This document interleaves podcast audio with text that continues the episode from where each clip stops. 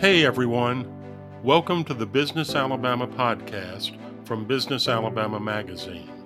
I'm Alec Harvey, executive editor of Business Alabama Magazine, and my guest today is Jay Chapman, president and CEO of Capstone Building Corporation, which is celebrating 25 years in business this year.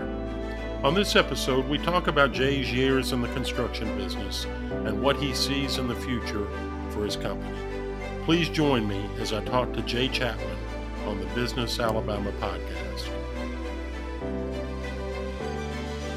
Jay Chapman, welcome to the Business Alabama podcast. Thank you. Can you start by just telling me who you are, how, how you got into this business, where you're from? Well, I'm Jay Chapman, and uh, I'm the president of Capstone Building Corp. I grew up in Chelsea, and that was you know, I'm 65 years old, so it was another kind of Chelsea uh, than it is now. I mean, I graduated with, I think, 40 people, you know, from Chelsea High School. You know, and I went to work. I, I, I wasn't, I guess I wasn't college material, it, it, you know, when I got out of high school. I mean, again, when, the people I grew up with, mostly, you know, there's a lot of construction people in Chelsea at that time. So you were either a you know, a carpenter or you worked at U.S. Steel or you were an iron worker or drywall or something like that. And my friends were iron workers, so, you know, I became an iron worker and worked on job sites. And that's kind of how I got in construction. It wasn't a master plan, it's just what was available. You've got jobs early on in construction before you founded this company, right? Oh, yeah, yeah. Well, actually, you know, uh, ironworking and carpentry and that kind of thing. It's hard work. And, you know, I worked on, on job sites and I would see these guys walking around with these white hard hats on that didn't do anything or didn't seem like they were doing anything. Had a lot easier job than I did. And I said, you know, I want to be one of those. You know, I kind of, you know, I just worked hard and, and kind of nosed around and found out, you know, what guys that work for general contractors did. And I kind of eased my way into getting a job at a, it actually, it's Robins and Morton here in Birmingham, a big uh, general contractor.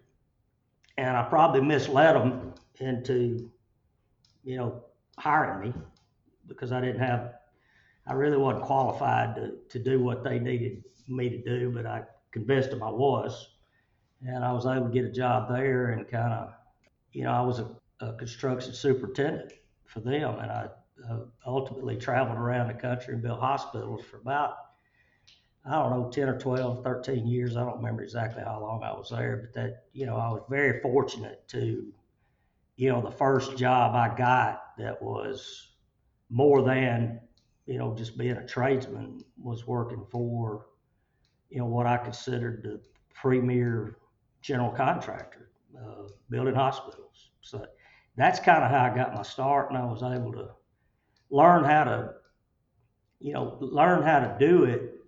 And you get such an advantage when you're able to see it done right, and and that's kind of how I got started. So I think in 1997 you struck out on your own, or struck out with a partner, and and started your own firm. Can you tell me about that? Yeah, I mean it's kind of like my my career at Robins. I mean it certainly wasn't a planned thing. You know, I'd worked at uh, I'd worked there a long time, and, and, and in my view, you know, it was a great experience. I love you know a lot of the guys that I, I worked with then are the people that are you know the, running the company now. But you know, it was just a I, I had younger children, and I was always gone. I lived in, I don't know, 10 or 12 states. And, and they went with me some, but, but they were, you know, getting to be 14, 15 years old, and, and they didn't need to, you know, be moving schools every year and that kind of thing. So I had a guy offer me a job in Birmingham, and it, and it ended up being, it, well, it's Mike Moran. I don't know if you know Mike, uh, Capstone Development. Mike wanted to, you know, he had a, a, student housing development company, and it was earlier in in in his company, and he wanted to do his construction in house. You know, in other words, he just wanted to hire me as an employee to start a construction division within his company and build his stuff. And that's how we started. I mean, I went to work for Mike. We found out pretty quickly that as a developer, just the way that, that bonding works in the construction industry, he really couldn't have an in-house construction company that could accommodate the larger projects he was doing. It had to be a separate entity. So, you know, I went out and borrowed $150,000 and he put in $150,000 and we spun off this new company, Capstone Building Corp. And it was a separate company. And, uh, you know, we, we, we went from, you know, zero revenue to begin with. And in a, in a couple of years, we were doing $50 million a year. That's a lot of money, you know, in 1998, 99. So that's how we started. And, and again, it wasn't, you know, I didn't set off to, to, to start and own a construction company. It just kind of happened. Where did Capstone fit in in the beginning, or, or where does Capstone fit in now? How do, what makes it different? Well, we, we do multifamily construction, which is, you know, majority of our work is wood frame type construction. Not all of it, but a lot of it is. And historically, multifamily builders were, you know, more like smaller home builders than they were like commercial general contractors. They, you know, worked out back pickup truck. Uh, what, you know, I don't mean to put everybody in the same basket, but a lot of the multifamily builders weren't very professional in the way that they did their business. Well, I, I grew up in the commercial construction industry uh, with Robins, and you know, we we were able to bring a level of professionalism to the multifamily world that that you know a lot of clients wanted that, uh, and you know I like to say you know we're we you know we do multifamily construction the same way that commercial people do commercial construction, you know. So I think that differentiated us and a lot of the guys that you're thinking about that uh, you know, the Brasfields, the Robins, the Hoars, the Harberts, all those big guys like that, you know, they didn't do multifamily. Uh, so there was a, you know, there was a need, and we were, you know, for for large multifamily projects, there was there was room for somebody like us. I know there have been a lot of them, but can you tell me about some of the projects y'all have worked on? Give me an idea of the types of, of projects. Yeah, when we first started, again, uh, when when we were when I was, you know, partners with Mike, we we did exclusively Mike's work, and all of Mike's work was uh, student housing. I mean, we did. I think we did 3,000 bedrooms at Alabama, University of Alabama.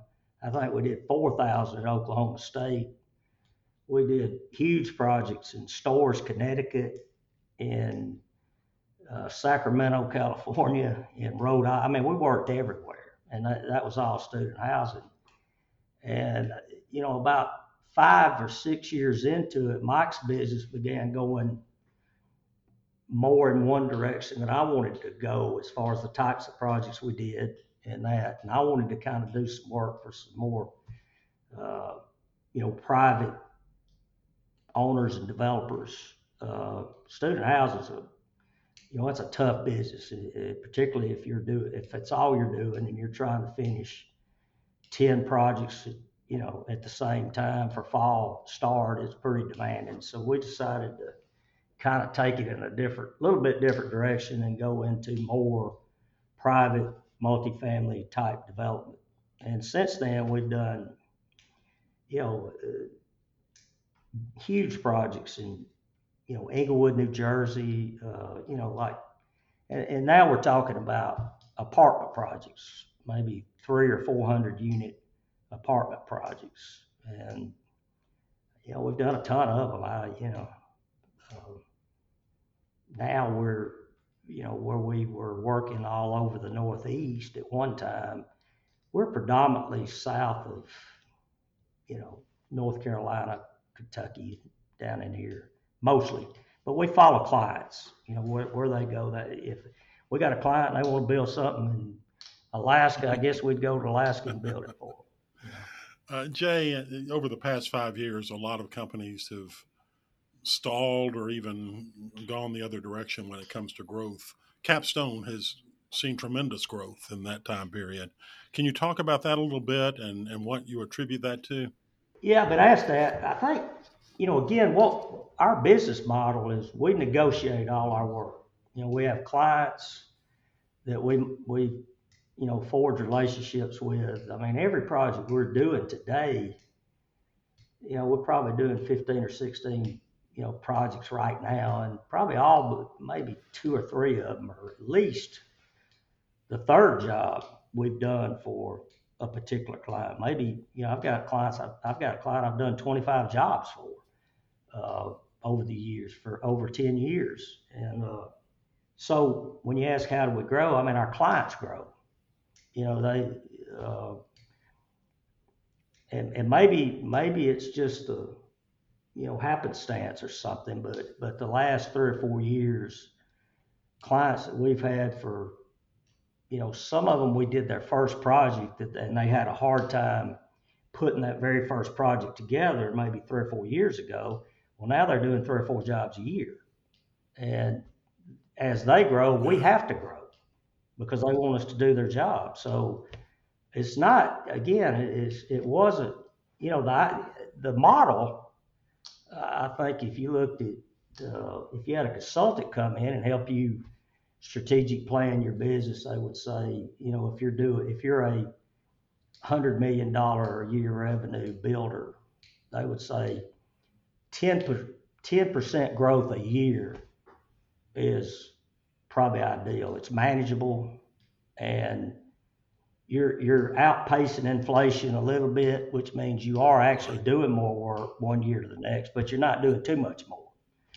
I mean, we grew, you know, we might grow 50% next year just because three clients had projects that timed out exactly right to start to make your revenue more the next year. But it's not by design.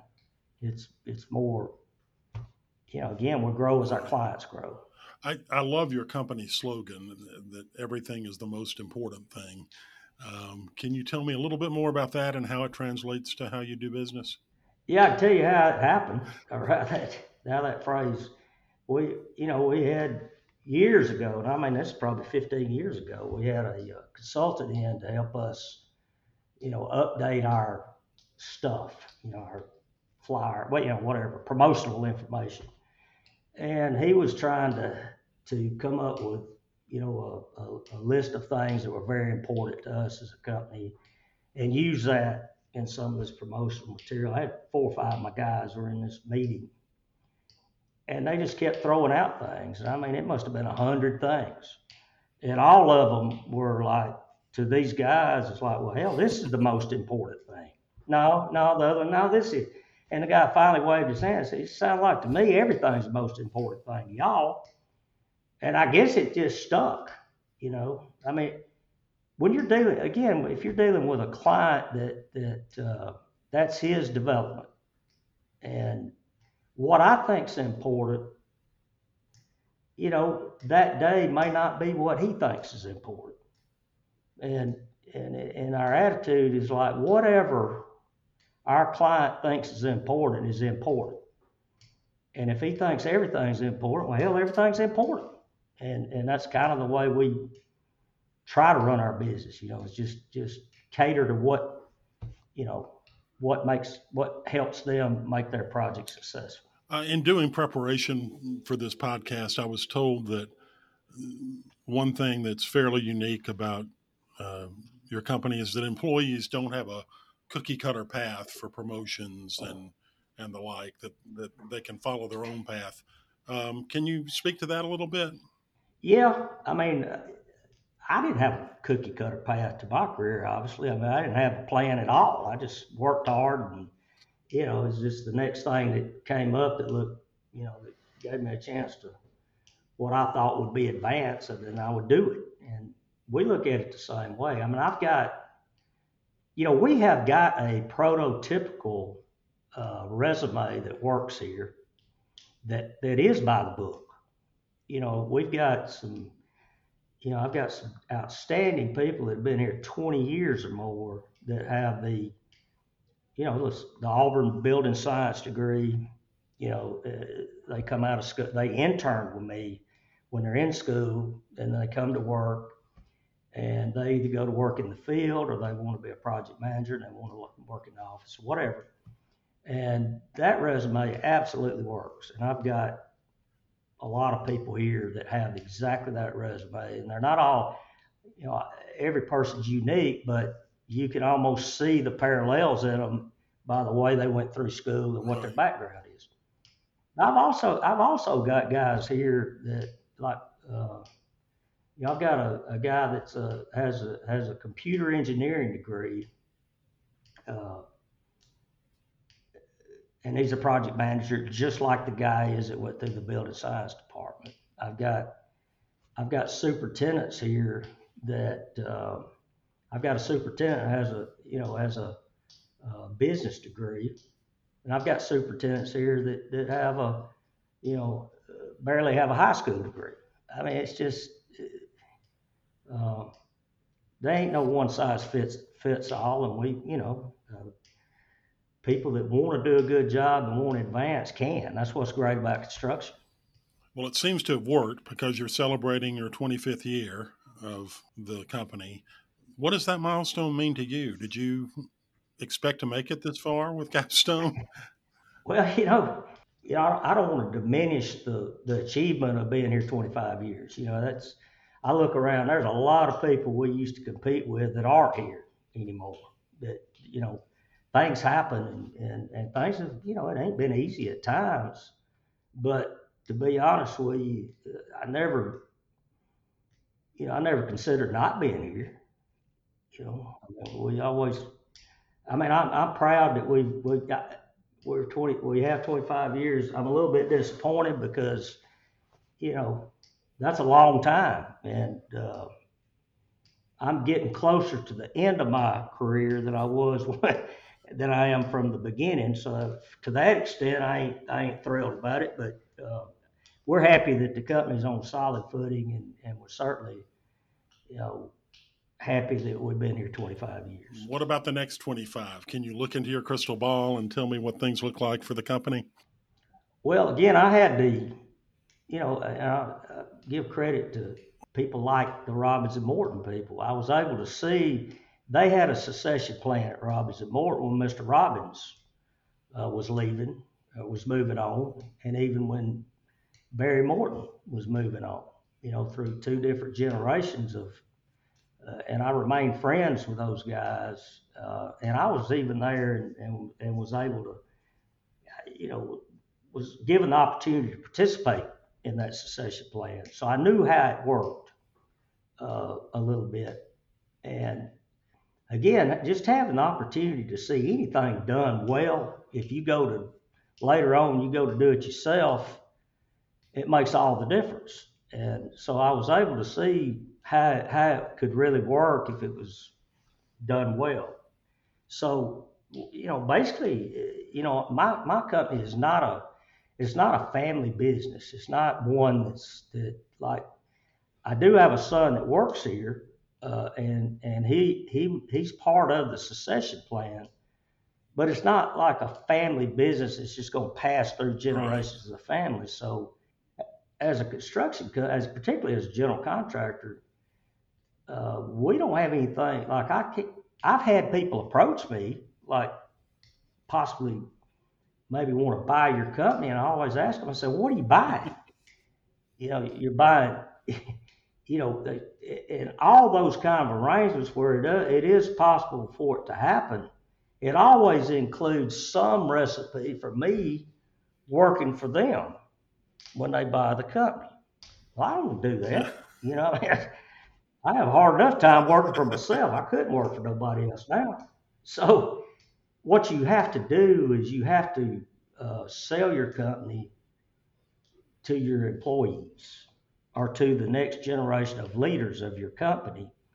And, you know, again, without trying to go into some, you know, economics of construction, you know, construction has a, you know, you have to have a fair amount of cash on hand just to operate and do your business. So chances are your employees don't have enough money to just write you a check when it's time right. for you to move on. So you do it over time and uh, you pick, you hopefully pick the right guys that want to want to have want to own that company, want to be the leaders of that company, and you include them in that plan, and you you help them make enough money so they can afford to buy you out. And we're we're in we're in year three of that uh, plan, and we've got uh, you know we've got eight stockholders and employees, and we're ahead of schedule. You know they could you know they could probably kick me out next year. I ain't ready to go yet, but you know I mean it's been very successful and and it's it's motivating to them and yeah, I'm proud of it. I really. I want to switch gears just a little bit here and and ask you a few questions that I call business casual questions. And they're about pop culture and what you're reading and listening to, and it may be business oriented, it may not be business oriented. Um, are you a reader? Can you tell me the last book you read or what you're reading? Yeah, I read. Uh, uh, the, the the last book I finished was was Truman. It's uh, you know, a biography that uh, I think Dave McCullough wrote, and I didn't know anything about him, about Truman. You know, he's just that guy that you know he was president. And he kind of got, I don't know, he just kind of happened into the job. I think he, he, I don't think he had designs on being the president. He was a long-time politician, but he just kind of got drafted into it. And you know, I didn't realize what a good president he was, but I enjoyed that. That was a that was a good read. How do you tend to unwind? you know, I I, deep, I offshore fish uh, and and really enjoy it. Got a place in Orange Beach and got a boat, and uh, you know, just about twice a month or so, I'm I'm down there and I I'm I'm out somewhere out in the middle of the ocean trying to catch fish. I really enjoy it. Um, I that kind of segues into the next question. I bet I can guess. What's your perfect Saturday? Well, you would think it would be that, and it probably is. And I, am going to admit something to you. My perfect Saturdays have not been perfect the last, because the, the one consistent thing we've had, now I didn't go to school, but for some reason, you know, I'm an Auburn guy. My kids went to Auburn, so our, you know, as a general rule, our perfect Saturday is down, you know, down there. We've got a place in Auburn, and we go to the games, and we usually spend the weekend down there, and it's just a great time. You know, we we still have a great time. It's just you know the game itself is not the centerpiece of it anymore. But you know maybe maybe next year.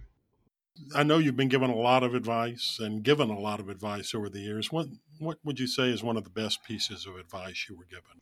You know, I spent a I, I spent a stint in the service, and in basic training. You know, I had a drill instructor I don't even remember exactly how it happened. I guess we were not doing whatever job we were supposed to be doing, sweeping a floor or something.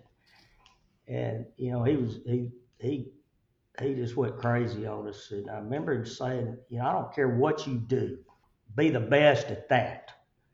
And I thought that, you know, I, I don't know why, but that, you know, that just stuck with me. And it's funny, I got on my desk, I've got this thing. Uh, it says, whatever you are, be a good one. And that, you know, that's a tribute to Abraham Lincoln, but I thought my drill instructor made it up. But, uh, you know, that, that's, I mean, I don't know if, if that's the kind of advice you're talking about, but just little things like that, because it's, you know, again, uh, you take a guy like me that didn't have I didn't have a career path and I didn't have any education to lean on to help me get to the next step. All I could do was do good at whatever I was doing. And it's amazing, it's amazing how you can advance that way. You don't have to do something extraordinary, just do your job well. Well, Jay Chapman, I cannot thank you enough for joining me today on the podcast. Well, I enjoyed it. Thank you. I, I hadn't done this before, so it's interesting. I enjoyed talking to you. My thanks to Jay Chapman, President and CEO of Capstone Building Corporation, and to you, the listener, for joining me today on the Business Alabama podcast. Until next time, this is Alec Harvey. Find more from Business Alabama in our monthly magazine and online at businessalabama.com.